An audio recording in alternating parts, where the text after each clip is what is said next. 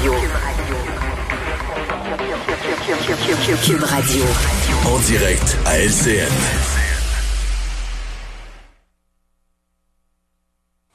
– 14h30, c'est le moment d'aller retrouver notre collègue dans nos studios de Cube Radio, Geneviève Peterson. Salut Geneviève. Salut Julie. On se parle euh, du cas de Daniel Derry. C'est cet homme euh, qui a étranglé sa conjointe, Oui. Francine Bissonnette.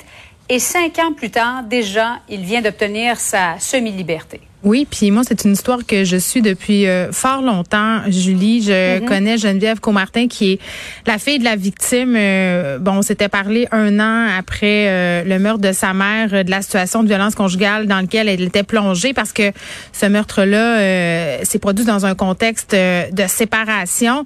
puis hier, tout de suite après qu'elle ait appris, en fait, la décision du Comité de libération conditionnelle, je lui ai parlé à, à Geneviève à mon émission, elle était dévastée, bien entendu, elle comprenait pas. J'attendais de voir le rapport, Julie, et je dois dire qu'à sa lecture, je, je, ne comprends pas. Et je pense que je suis pas la seule. Mm-hmm. là. Euh, alors qu'on est dans une discussion sur la violence conjugale à grande échelle, là, je veux dire, c'est rendu politique. Euh, on a eu le rapport rebâtir euh, la confiance. On a les tribunaux spécialisés. Ben oui, tu sais, on, on, on Ouais. a eu, parce que malheureusement, on a eu beaucoup de féminicides euh, ces derniers temps.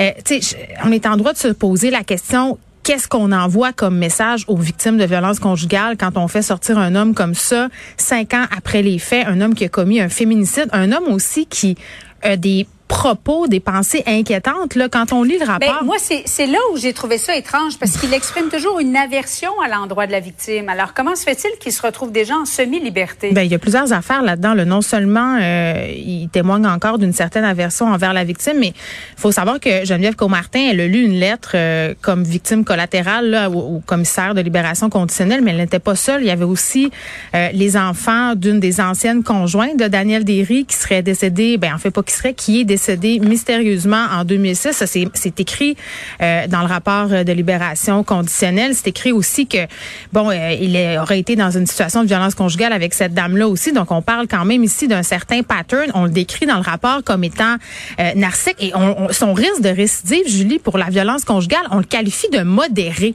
Et tu sais, là, c'est là où moi je saute, là, modéré. Fait que tu un risque modéré de récidive en termes de violence conjugale et on te laisse quand même sortir alors que tu as tué une femme. C'est incompréhensible. Oui, il, il a dit également, la prochaine fois, je vais faire une meilleure sélection Oui, bon, c'est ça. choisir une conjointe. Dans les dires de Comme, M. comme si Derry, c'était de sa faute à elle, à, à Francine Bissonnette, si Ouais. finalement elle en était décédée. Regarde, on résume l'affaire. Il entretient encore une aversion envers sa victime, la femme qui l'a tué. Ouais. Ok?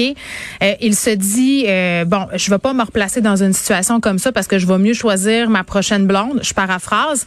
Et aussi, il dit la chose suivante. Il dit je me mettrai pas dans un contexte là où euh, c'est dangereux. Là, c'est-à-dire je serai plus propriétaire d'une maison avec une madame, avec une femme. Je veux dire.